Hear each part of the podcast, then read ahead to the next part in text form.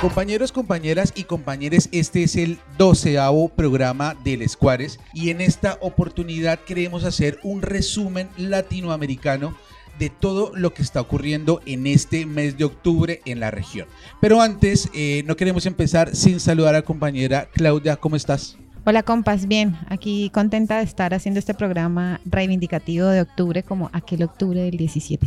Y la compañera Jimena. Buenas, ¿cómo me les va? Parce, qué gusto estar acá con ustedes. Y en esta doceava edición del Escuares queremos hacer mención a un proyecto que se llama Mujeres Alimentando la Paz, liderazgos, luchas e iniciativas. Esto es un proyecto impulsado desde el colectivo Mecopa, Migrantes y Exiliadas Colombianas por la Paz, con mujeres colombianas víctimas de violaciones a los derechos humanos en el marco de la violencia sociopolítica. Esto está ocurriendo en la ciudad de Buenos Aires. Se han realizado tres cineforos y viene el cuarto y el de cierre el 7 de noviembre y 14 de noviembre del año 2020. Bueno, y antes de darle fuego a esta edición del Escuares, les recordamos que nos pueden seguir en todas las redes sociales como Les Cuares. Cuida el gobierno antes que lo miles, ya cansados del maltrato, de sus mentiras y atraco, de los puercos. Bueno, y este primer bloque de Les Cuares vamos a estar hablando de cómo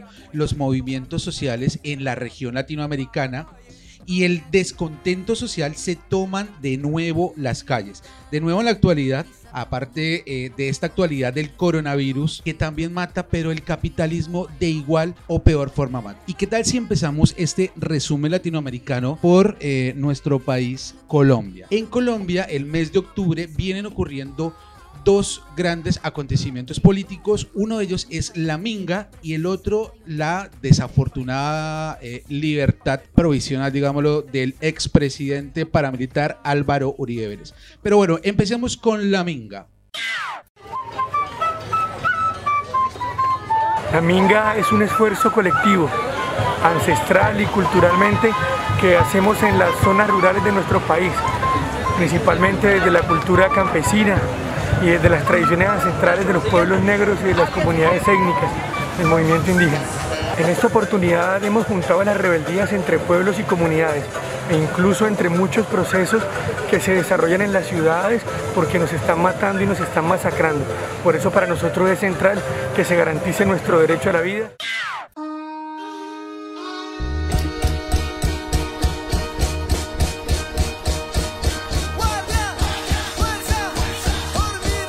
Bueno, gente, y ahí escuchábamos qué era la minga y cuáles son las reivindicaciones a las que responde. Pero antes de, de meternos más en el tema de la minga y lo que ha venido sucediendo en Colombia, eh, es importante también recordar que el 17 de septiembre ocurrió un hecho bastante importante y es que los indígenas Misak enlazaron y tumbaron la estatua de Sebastián Belalcázar, legendario conquistador español, en el morro de Tulcán en Popayán, Cauca. Este hecho fue bastante simbólico porque también reivindica un poco la identidad de las diferentes comunidades indígenas en Colombia. Bueno, y este acto responde precisamente a un juicio, un juicio que eh, el movimiento de autoridades indígenas del suroccidente, autoridad, autonomía, territorio e identidad, realiza contra este conquistador, ¿no? Que, que ellos denominan como y que sabemos que obedece a la puesta de una voz histórica eh, racista y colonial que lo describen como el conquistador o el fundador de Popayán. Entonces, básicamente, esta confluencia de, o este movimiento hace un juicio en el que se le imputa el genocidio, despojo y acaparamiento de tierras, desaparición física y cultural de los pueblos que hacían parte de esta confederación puerense. Es en este juicio en donde se, se decide, después de una serie de, de análisis de, de, muchos documentos historiográficos, se decide que eh, este señor cometió un, un genocidio y que por tal razón es importante sacarlo de esa identidad payanés eh, como una apuesta por recuperar la tierra y la memoria para recuperarlo todo.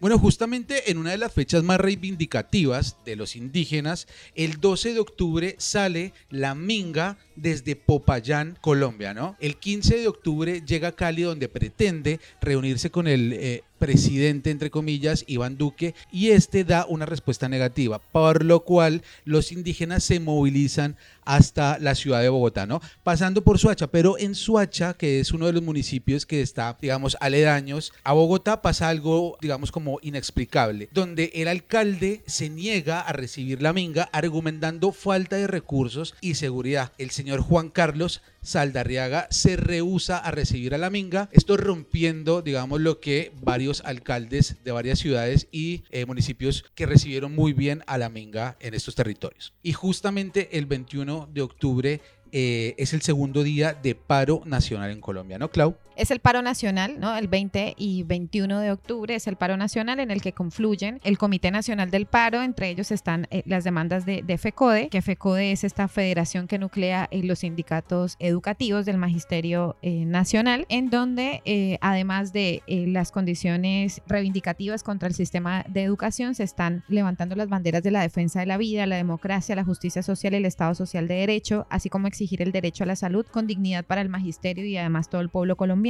el cumplimiento pleno de los acuerdos pactados entre el Ministerio de Educación Nacional y FECODE eh, en el año 2019, que recordemos que hubo un paro también importante en este año, también contra las iniciativas y proyectos de ley radicadas en el Congreso de la República contra la educación y derechos del magisterio y rechazar la represión y la protesta y a la movilización social, ¿no? Se están pidiendo garantías, condiciones y recursos para la continuidad del año escolar en casa, porque recordemos que hay una apuesta por eh, volver a una normalidad y retomar clases presenciales en medio de una pandemia también se está eh, pidiendo la universalización de la conectividad, inversiones urgentes requeridas para las adecuaciones y adaptaciones para una educación en condiciones dignas. Bueno, y justamente este 21 de octubre, que es el día que llega la Minga, viene con cuatro principales puntos de peticiones para el gobierno nacional, ¿no, Jimé? Y recordemos que dentro de estas, eh, estos puntos, o dentro de la Minga, también se plantea la Minga por el derecho a la vida, el territorio, la democracia y la paz. Dentro de cada uno de estos ítems también hay unas exigencias específicas respecto a estos puntos. Por ejemplo, por el derecho a la vida exigen las garantías para la vida que tienen que ver con las masacres, los genocidios, etnocidio, feminicidio, también el desmonte del paramilitarismo, la reforma a la doctrina militar y por el derecho al territorio, por ejemplo, reforma agraria integral, retiro de la política extractivista de los planes de desarrollo y la implementación de una política territorial urbana y rural para la vida. Bueno, y también por el derecho a la democracia, la Minga viene exigiendo garantías para la protesta social, garantías para la participación social y política y la consulta previa y reconocimiento al campesinado como sujeto de derechos. También una de las exigencias de estos cuatro grandes puntos de la minga indígena es, yo creo que uno de los más importantes y es el punto por la paz, donde habla de la desmilitarización territorial y social, la implementación de los acuerdos de paz en La Habana, continuidad de los diálogos con el ELN, que es el Ejército de Liberación Nacional, y el cumplimiento de los acuerdos con las organizaciones sociales. Además del reconocimiento a los procesos de diálogo humanitario y pactos de paz que se hacen dentro de las regiones en Colombia, ¿no? Bueno, y lamentablemente, eh, lamentablemente para toda esta confluencia de, organización y movimientos sociales, el presidente eh, Iván Duque no se sienta a negociar con la Minga, eh, hace una especie de silla vacía y la minga tiene que retornar eh, al Cauca, ¿no? Eh, yo creo que hoy la Minga es quizá como el movimiento que mejor se proyecta como una estructura unitaria del movimiento social y popular. ¿Ustedes qué piensan, compas? Bueno, yo creo que sí, evidentemente la Minga ha generado un proceso bastante interesante porque además reivindica muchos de los puntos estructurales por los cuales estamos protestando en Colombia, ¿no? Como por ejemplo la paz, como por ejemplo eh, la defensa del territorio frente a el extractivismo, bagaje que lleva la Minga, ha generado también el tejido de diferentes organizaciones y mismo de la protesta social. Y con esto esperamos eh, que la minga sea realmente escuchada, de que no sea eh, lo que pasa todos los años, lo que pasa en todos los gobiernos, donde son nuestros indígenas, nuestros campesinos, que han sido relegados de la historia y relegados de todo lo que está ocurriendo actualmente en el país. Yo creo que para ir llegando esta idea de la minga, hay un tuit que generó bastante indignación por parte de la periodista, entre comillas, mercenaria del neoliberalismo colombiano, Vicky Dávila, donde eh, decía lo siguiente. Minga Bailable es un foco tenaz de contagio del COVID, a lo que Francia Márquez, activista colombiana de derechos humanos, le respondió. Querida Vicky Dávila, te preocupas tanto por la minga bailable, pero guardas silencio frente al exterminio que están viviendo. ¿Cuál fue su trino en rechazo al asesinato el día de ayer de un exgobernador indígena y su esposa ocurrida en Suárez Cauca? Claramente este tipo de periodismo berreta y corporativo deja mucho que desear esta señora Vicky Dávila, la verdad que no lo representa. Claro, y veamos que ella misma reproduce estos argumentos de es peligroso que llegue la minga porque la minga va a poner en un riesgo sanitario a todo Bogotá, ¿no? Cuando se movilizan, no sé, millones de personas en Transmilenio, cuando ya hay una normalidad y cuando son, es la minga misma quien ha estado blindada del COVID-19 porque podemos ver las cifras y realmente los contagios y muertes en, en estos territorios han sido mínimos eh, en relación a, a, los demás eh, territorios del país, pero son realmente ellos quienes se exponen al COVID-19 y no eh, ellos generan un riesgo para, para Bogotá en sí misma, ¿no? Entonces veamos cómo estos discursos son realmente discursos del odio que quieren deslegitimar la protesta social y quieren eh, acallar, ¿no? Como la, las reivindicaciones y las luchas que la Minga está pretendiendo trasladar y dar a conocer en las grandes ciudades.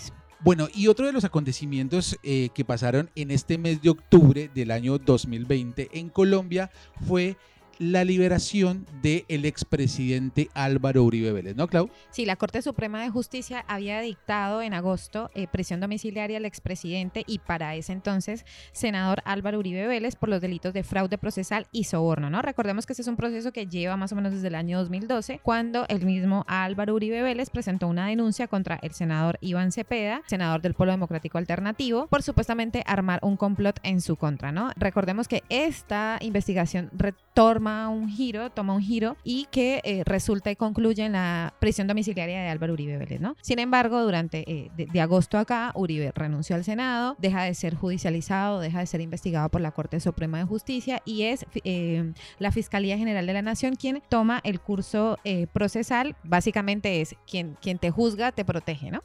Pero bueno, nada, es así como la juez Jimena Salcedo, una juez de control de garantías, ordena la libertad inmediata, lo que no quiere decir que Uribe deje de ser investigado, no, sino que simplemente va a seguir siendo investigado en libertad. A lo que yo me pregunto, ¿no? ¿Van a cesar las masacres que utilizó el paramilitarismo en Colombia para eh, presionar a la justicia? Eh, ¿Cómo va a avanzar esta investigación en la fiscalía si, si, si quien lo juzga son las mismas personas que lo protegen? Bueno, justamente estas masacres que ocurrieron en Colombia fueron una forma de presión política, militar y mediática por la prisión domiciliaria y este imputamiento que se le hizo al expresidente Álvaro Uribe Vélez. Para cerrar, yo diría que es importante que recordemos, después de que le dictaminan prisión domiciliaria a Álvaro Uribe Vélez, seis días después de esa decisión de la Corte Suprema, se empiezan a recrudecer las masacres en Colombia y se empiezan a generar de una manera sistemática, mucho más sistemática de las que se venían, así que a tener en cuenta eso, pero también creo que el proceso sigue abierto y que eh, todavía hay mucha tela para cortar en este caso. Recordemos que tiene más de 100 eh, investigaciones abiertas Álvaro Uribe Vélez. Bueno, y haciendo este recorrido latinoamericano nos vamos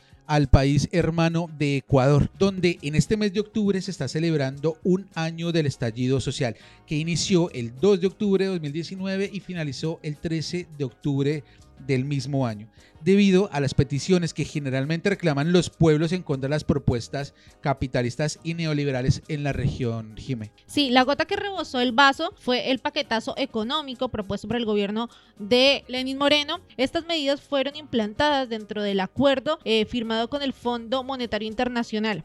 Las exigencias por las cuales la gente, digamos, empieza a, a, generar las manifestaciones en Ecuador son el retiro de las medidas económicas y el retorno del subsidio a la gasolina, la renuncia de los ministros de defensa y del gobierno y del presidente Lenin Moreno. Eh, fijémonos que si bien fueron los tra transportistas quienes levantaron el paro, eh, las protestas continuaron y que fue la Confederación de Nacionalidades Indígenas del Ecuador, CONAIE, eh, quienes lideraron la movilización popular que incluyó trabajadores, estudiantes, activistas y demás sectores, ¿no? Y como que esa demanda no se limitaba solamente a esta derogación de este decreto, sino que buscaba reformas eh, políticas, eh, incluyendo la justicia social.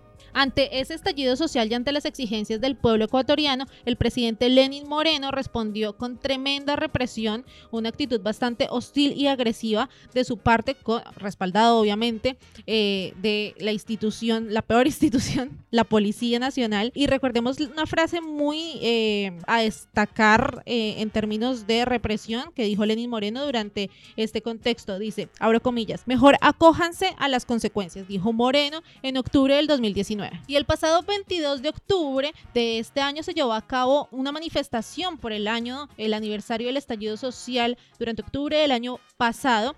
Eh, durante esta manifestación pues se presentó una represión bastante fuerte por parte de la policía, empezando porque el acceso al centro histórico eh, fue vallado con rejas y alambres de púas. Obviamente eh, se generaron diferentes disturbios dada la represión de la policía en este marco. Bueno, y así vamos cerrando este primer bloque de Les Cuares. Recordémosle a la gente que nos está escuchando que nos pueden seguir por todas las redes sociales como Les Cuares. Vamos a escuchar un temita y ya volvemos.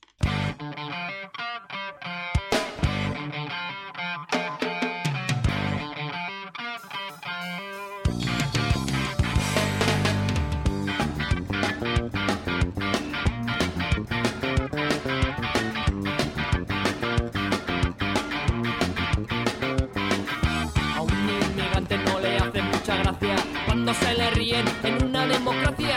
No cobra nada por un puto trabajo. Después lo deportan porque hace mucho el pago. Odio estos países tan desarrollados. Los que en el pasado trataban con esclavos. Explotación colonialista. Ahora cierran las fronteras para perderlos de vista. Sociedad caníbal, capitalista. Sociedad caníbal, capitalista. Sociedad caníbal, capitalista. Sociedad caníbal, capitalista.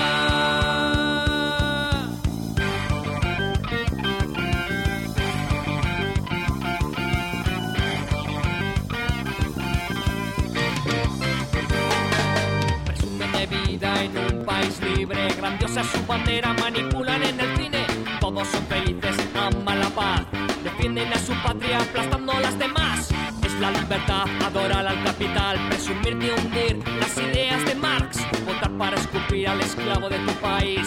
Luego propagar igualdad en la humanidad. Sociedad caníbal, capitalista. Sociedad caníbal, capitalista. Sociedad caníbal, capitalista. Sociedad caníbal, capitalista.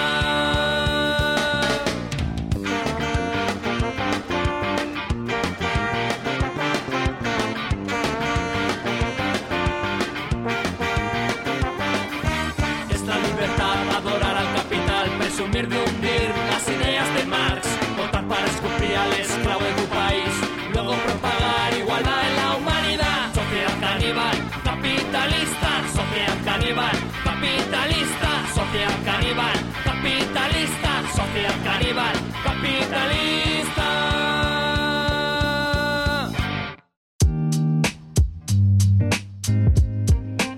Segundo y último bloque del Escuares y en este rápido recorrido político y latinoamericano le vamos un poquito más al norte a Bolivia. Bueno, y el pasado 18 de octubre en Bolivia ganó el pueblo y la lucha en contra del golpe y las violencias del gobierno de facto. Ganó la huipala, es decir, que fue una victoria contra el fascismo, el racismo y el clasismo. Sin embargo, me uno a este eh, clamor y a este pedido de las compañeras eh, del feminismo comunitario antirracista y anticolonial, que es un llamado a seguir luchando con fuerza porque así como las compañeras, eh, yo tampoco creo en, en, los estados, ¿no? Si bien hay que seguir abrazando estos puentes e instrumentos políticos del pueblo para el pueblo, hay que también abrazar la autocrítica, sobre todo cuando hay muchas heridas y muchas deudas, sobre todo a nuestros pueblos indígenas, a los barrios más empobrecidos y sobre todo con nosotras las mujeres, eh, y hay urgencias que, que, que, no se hacen esperar, ¿no? Sin embargo, bueno, se espera que, que sea el, el, pueblo el que eh, proponga, fiscalice y vigile, sobre todo para no volver a cometer estos errores, como el desatinio del MAS, que bueno, si bien... Eh, rechazamos la forma, rechazamos el, el, el, golpe de Estado cometido contra Evo Morales, hay que decir que no se pueden desconocer los mandatos populares, ¿no? Si estás jugando la democracia y bueno, seguir el juego a la democracia, ¿no? Así que bueno, nada, es, es este llamado a, a, a, seguir reflexionando y a seguir construyendo desde ahí, desde abajo y desde las bases, que si bien pueden ser todo un movimiento político constituido popularmente, pero eh, no se pueden desconocerse otros procesos, eh, quizás mucho más de base, y el llamado yo creo que es a la, a, la, a la construcción de más cuadros, a la construcción de una democracia verdaderamente eh, participativa que no permita esa perpetuación del poder de mandatarios, de caudillos, ¿no? Como que el llamado es a que no sigamos reivindicando y construyendo caudillos porque claramente eh, la derecha sabe aprove- aprovechar muy bien esta situación y podemos llegar a darles la vía para que, a que nos cometan esos golpes de Estado vía escritorio, ¿no? Sí, evidentemente creo que, o sea, es, es un error estratégico, pero también siento y un poco, digamos, estoy, eh, o entro en conflicto un poco con, con el tema de por qué sacar a Evo Morales del poder, porque, no sé, la idea justamente es que dentro de esos, dentro de esos lugares los que optemos nosotros y nosotras, claro, está bien, buscando que no solamente sol- una persona, porque lo que decía Claudia es cierto, evidentemente la derecha se aprovecha de eso para bajarnos, para, pero sí siento que o sea que si no es, si no somos nosotros los que cooptamos los espacios de poder, pues tampoco eh, permitírselos a, a otras personas. Y, y yo sé que es bastante complejo, digamos, entenderlo, pero es como un poco la, la, la- la crítica, pero también el, el desacuerdo frente a estas posiciones. Porque en un momento también decían como, bueno, no, es que se, se lo, se lo buscó, no, no, se lo buscó. Digamos, tuvo una, una, una, un error estratégico en términos políticos, pero no, por eso no se merece un golpe de Estado y por eso el pueblo boliviano no merecía tampoco toda esa represión que hubo. Sí, es que yo creo que no se trata de merecer, se lo buscó o no se lo buscó. O sea, la apuesta fue clara y sencilla. Hubo una consulta en, en la que ya eh, Evo Morales había cumplido eh, su mandato eh, constitucional o, la, o la, la- cantidad de periodos que podía lanzarse como presidente en Bolivia y se hizo una consulta para saber si el pueblo iba a bancar o iba a reivindicar esta nueva candidatura presidencial y ahí la apuesta fue no, ya es suficiente Evo Morales. Entonces, para mí, ¿cuál debió haber sido la lectura del MAS en, ese- en esa instancia? Ir posicionando otro cuadro político que pudiera, eh, o demás cuadros políticos que pudiera eh, lograr una continuidad de este proceso y me parece que ahí la irresponsabilidad del MAS y de Evo Morales a desconocer esta, por eso digo que si jugás a la democracia y créele entonces a la democracia, ¿no? O sea, te, te jugás por esta, bueno, listo, entonces no, no, no, no vengas acá a desconocer un mandato popular que puede ser el de las mayorías, pero lastimosamente la democracia es así, E- es, un mandato muy claro, ¿no? O sea, no, no quiero y, y ahí como que hubo un desconocimiento de esa voz y lamentablemente García Linera, Evo Morales fueron exiliados, fueron refugiados en otro país, no es lo que una quiere, pero ¿quién termina bancando ahí? Terminan bancando un montón de bolivianas y bol- bolivianos, fueron los que terminaron poniendo el cuerpo, mientras que, no sé, Evo y García Linera, todo bien, bien, gracias eh, por acá en estos territorios del sur. Claro, o sea, en ese sentido, por eso te digo, estoy de acuerdo que en términos estratégicos, políticamente hablando, eh, fue un error. Pero también lo que, lo que me genera a mí un poco repudio es como el, el lugar de los medios de comunicación y el lugar que le dan a esto de, eh, bueno, no, es que se buscó porque el chabón hizo un referendo y entonces en ese referendo dijo, dijeron que no, entonces porque porque dijeron que no y el chabón se volvió a posicionar, entonces golpe de Estado. Bueno, no, no pasa por ahí, justamente vos lo decías, eso por un lado. Y por otro lado, también recordemos que a Evo Morales le hicieron un atentado. O sea, un poco más y se queda en Bolivia, lo asesinan. Y justamente también tenemos que bajar esos caudillismos, porque ya sabemos que la derecha lo que busca es mm, seguir poniendo o seguir, eh, o que nosotros sigamos poniendo mártires. Y en este recorrido latinoamericano que hemos venido atravesando por el programa, nos vamos un poquito más al sur. Es lo que está pasando en tierras argentinas, recordando un poco lo que hablábamos en aquel programa de Ni Gente Sin Casa ni Casa Sin Gente, que lo pueden escuchar por eh, nuestras plataformas.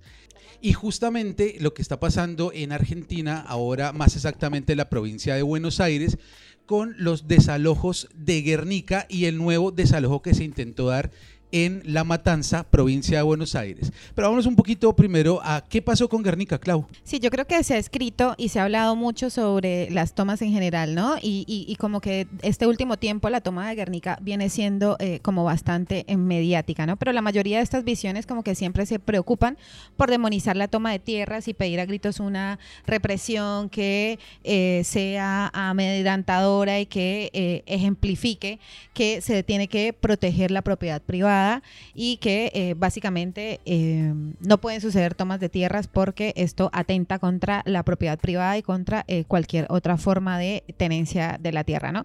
Yo creo que lo que ha venido pasando con Guernica es una solución no clara, no, no, no, no bien propuesta desde el gobierno, porque bueno, el gobierno provincial de Axel Kishilov eh, y su ministro de- de Seguridad, Sergio Berni, no han dado otra respuesta que eh, la represión. Desde tener un helicóptero que les eh, me rodea todas las mañanas, les tira eh, balas de goma, no les permite la entrada de víveres, se infiltra, les queman sus casillas, les queman, bueno, cualquier posibilidad de vivienda en este momento. las respuestas estatales vendrían a ser un irrisorio em, subsidio de alquiler, darles materiales de construcción para construir en dónde, con qué tierra. Y yo creo que la resistencia sigue siendo como eh, bastante ejemplificadora eh, desde ese sentido. Y en la parte legal, recordemos que hay un fallo provincial donde se ha presentado el desalojo. Este desalojo ya fue firmado, o sea, esto ya no tiene vuelta atrás, pero se ha venido atrasando por una cuestión de la policía, porque supuestamente dice que necesitan más de 4 mil efectivos policiales para eh, hacer este desalojo. Bueno, y yo creo que también hay que leer, o bueno, más bien, no sé si es que el gobierno no, no quiere leerlo o no, lo, o no es capaz de leer el entramado de lo que está sucediendo, por ejemplo, en el caso de Guernica. O sea, eh, digamos, las ocupaciones en estos terrenos responden también a unas fallas estructurales que se vienen generando y a una pobreza, a un recrudecimiento de la pobreza a nivel nacional bastante fuerte, eh, en el que la gente en realidad las necesidades que está pasando pues son bastante grandes y están estos terrenos que no tienen, porque no, digamos, no se ha mm, comprobado la tenencia de la tierra por parte de eh, una persona específica, ¿no? Pero entonces, ¿qué, ¿a qué acude el gobierno? Acude a eh, el cuidado de la propiedad privada y en ese sentido también la gente o digamos resiste frente, frente a estas dinámicas porque responden a la necesidad y a la pobreza que se viene presentando no solo desde la pandemia, sino desde antes y pues obviamente con la, con la pandemia eh, se han generado también pues de una manera más sistemática y más cruda. Entonces creo que, que el trabajo que vienen haciendo, ah, que vienen llevando a cabo los vecinos de, de Guernica es un trabajo de resistencia, de organización y bueno, la tierra para vivir. Bueno, y no solamente el caso de Guernica, sino también en la localidad de La Matanza, provincia de Buenos Aires, vienen ocurriendo desalojos por parte del eh, gobierno provincial y en apoyo de la represión policial, como nunca puede faltar en este tipo de acontecimientos, ¿no, Clau? Sí, porque no es solamente Guernica. Eh, también recientemente eh, hubo una represión a vecinas y vecinos en La Matanza concretamente en el barrio de Los Ceibos, ¿no? Eh, la policía bonaerense de Bernie Kichilov otra vez, eh, luego de que estos vecinos y vecinas perdieran sus pertenencias eh, producto de las inundaciones, porque esta semana hubo un temporal bastante fuerte acá en, Argentina. Eh, la policía y gendarmería les impidió pasar materiales mínimos para protegerse de la lluvia y montaron un enorme eh, operativo para dejarles sin luz eléctrica que siguió con los golpes y la represión con balas de goma, ¿no? Entonces hubo un comunicado concretamente de, las vecinas de este barrio en el que hacen un llamado a que ni una menos sin vivienda, que la tierra es para vivir y que eh, se diga tajantemente no al desalojo. Y justamente ahora que estamos grabando este doceavo capítulo del Escuares, estamos a minutos del cierre de las mesas sobre las votaciones. Pero, ¿qué es, qué es el plebiscito? ¿Qué es el plebiscito? ¿Cuál es el tema de la constitución en Chile, Jime? Y justamente lo que vienen planteando los compañeros y las compañeras chilenas eh, a partir del estallido social del año pasado, el 18 de octubre, es un cambio estructural a la constitución de 1980. Como vos decías, eh, Jorge, en este momento se están llevando a cabo eh, las votaciones en diferentes puntos de Chile y bueno, esperemos que este resultado sea un apruebo. Recordemos también que eh, estos cambios estructurales también responden a que esta constitución de 1980 estaba regida bajo eh, lo que fue la dictadura militar de Augusto Pinochet. Yo creo que este proceso constituyente es como una forma de canalizar las muy altas expectativas ciudadanas, ¿no? Porque, bueno, recordemos que este estallido social eh, eh, reflejó mucho de esto, mucho el descontento de, la ciudadanía y que hoy esas expectativas quizás son muy altas, ¿no? Porque como que hay, si bien hay un sentimiento eh, de esperanza, quizás también hay una otra voz de escepticismo y hay una otra voz de miedo que, no sé, que... que, que mm, como que eh, eh, genera este, este sentimiento de preocupación de si esto va a estar capturado, si este proceso va a estar capturado por los eh, actores políticos tradicionales, pero yo creo que hoy es una lucha que está en las calles, es una lucha que se va a seguir dando y que si bien se logra el apruebo de, y la reforma o el, cambio constitucional y si esto después es cooptado por los mismos actores políticos tradicionales de siempre, creo que ya hay un precedente y, y eso es interesante de mantener y de ver cómo bueno, cómo se logra realmente un cambio eh, social, no solamente en Chile, sino en, toda América Latina. Bueno, y justamente en este caso de- del cambio de constitución de 1980, yo creo que para la gente que ha salido a darle el pecho, que ha puesto el pecho a las balas literalmente en, en Santiago, en Valpo, en Antofagasta y todo el territorio chileno, ¿no? Y esperamos que este cambio de constitución también sea una punta de lanza para la lucha de todos aquellos que vienen luchando desde después del golpe de Allende, de todos los que han luchado ya casi, ya, ya cumplido un año del estallido social y de toda la generación nueva que viene de lucha. Esperemos que ese CIPO apruebo sea una realidad, ¿no, Jimé? Sí, totalmente. Y un reconocimiento muy especial a eh, los estudiantes secundarios que han, eh, que gestaron el, eh, el movimiento y el estallido social, o que fueron como esa semilla, y también a las poblaciones que históricamente han generado como diferentes resistencias frente a lo que ha sido la represión del gobierno, la represión estatal durante tantos años, y no menor la resistencia del pueblo mapuche de más de 500 años de resistencia que ha estado ahí poniendo el cuerpo eh, siempre, siempre, siempre, siempre. Eh, así que un reconocimiento para, para los compañeros que están allá poniendo el cuerpo, que ya llevan un año poniendo el cuerpo, eh, bancando tremendas represiones por parte del gobierno.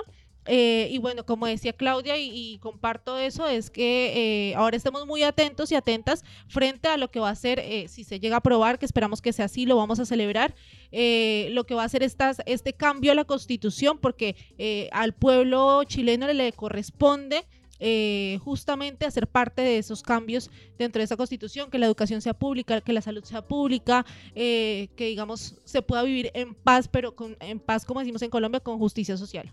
Bueno, y justamente también este cambio de constitución viene a afectar todo ese aparato represivo que es los carabineros de Chile, los, los pacos, ¿no? Que recordemos que en las últimas semanas que se han venido presentando manifestaciones, porque cada viernes después del estallido social, digamos, después de la pandemia, cada viernes se vienen realizando manifestaciones y congregaciones en la Plaza de la Dignidad.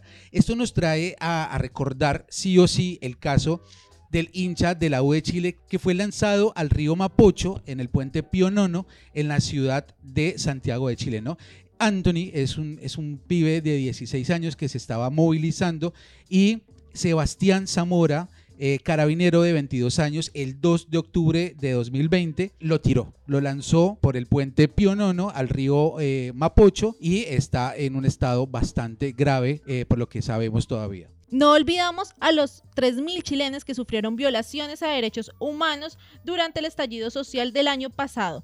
Tampoco olvidamos eh, las 2.520 querellas contra agentes de seguridad en todo el país. No olvidamos a los presos y presas políticos eh, en Chile ni en ningún lugar de Latinoamérica. Y tampoco estamos dispuestos a olvidar esto que pasó en el puente Mapocho, donde también en el, el sábado 15 de febrero de 2020, Pablo Marijara, de 38 años, fue lanzado de la misma forma a este río por parte de los Pacos, ¿no? Y en este caso de Anthony, el pibe de 16 años que fue lanzado por eh, al río Mapocho, la fiscal Jimena Chong dio orden de captura por el delito de homicidio frustrado. Así que eh, algo que nos queda en la cabeza a nosotros es no olvidar, no olvidar este tipo de crímenes que están sucediendo en Chile y en toda Latinoamérica. Y como una reflexión en este resumen latinoamericano de este octubre eh, combativo, eh, nos queda también pensar en, eh, en que es necesario que la revuelta sea latinoamericana, por un lado, por otro lado, el papel fundamental que juegan los medios de comunicación alternativos eh, en, estos, en estos momentos a nivel latinoamericano. Gracias a los medios de comunicación alternativos eh, que estuvieron al frente también, que estuvieron poniendo el cuerpo en Chile durante el estallido social, ya un año del estallido social, eh, fue que pudimos ver hacia afuera, visibilizar y mostrar las violaciones a derechos humanos por parte de los pacos, por parte de carabineros de Chile y también la impunidad. eh, de parte del gobierno. Claramente un golpe durísimo para Piñera, para la derecha y para los militares en Chile, así que esperemos que este sí se apruebe de forma definitiva en el hermano país de Chile. Y que las transformaciones sigan el pulso y el curso de la calle, ¿no? Hasta que la dignidad sea costumbre. Bueno, y a nueve minutos de que cierren las votaciones de este cambio de constitución en Chile, le recordamos que solamente el pueblo salva al pueblo. Libertad, igualdad, solidaridad. Nos vemos en la próxima edición de Les Cuares. descendí a los infiernos, encontré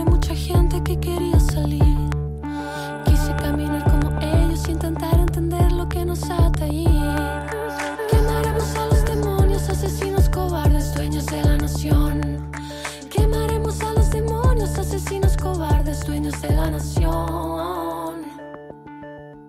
Siempre soy.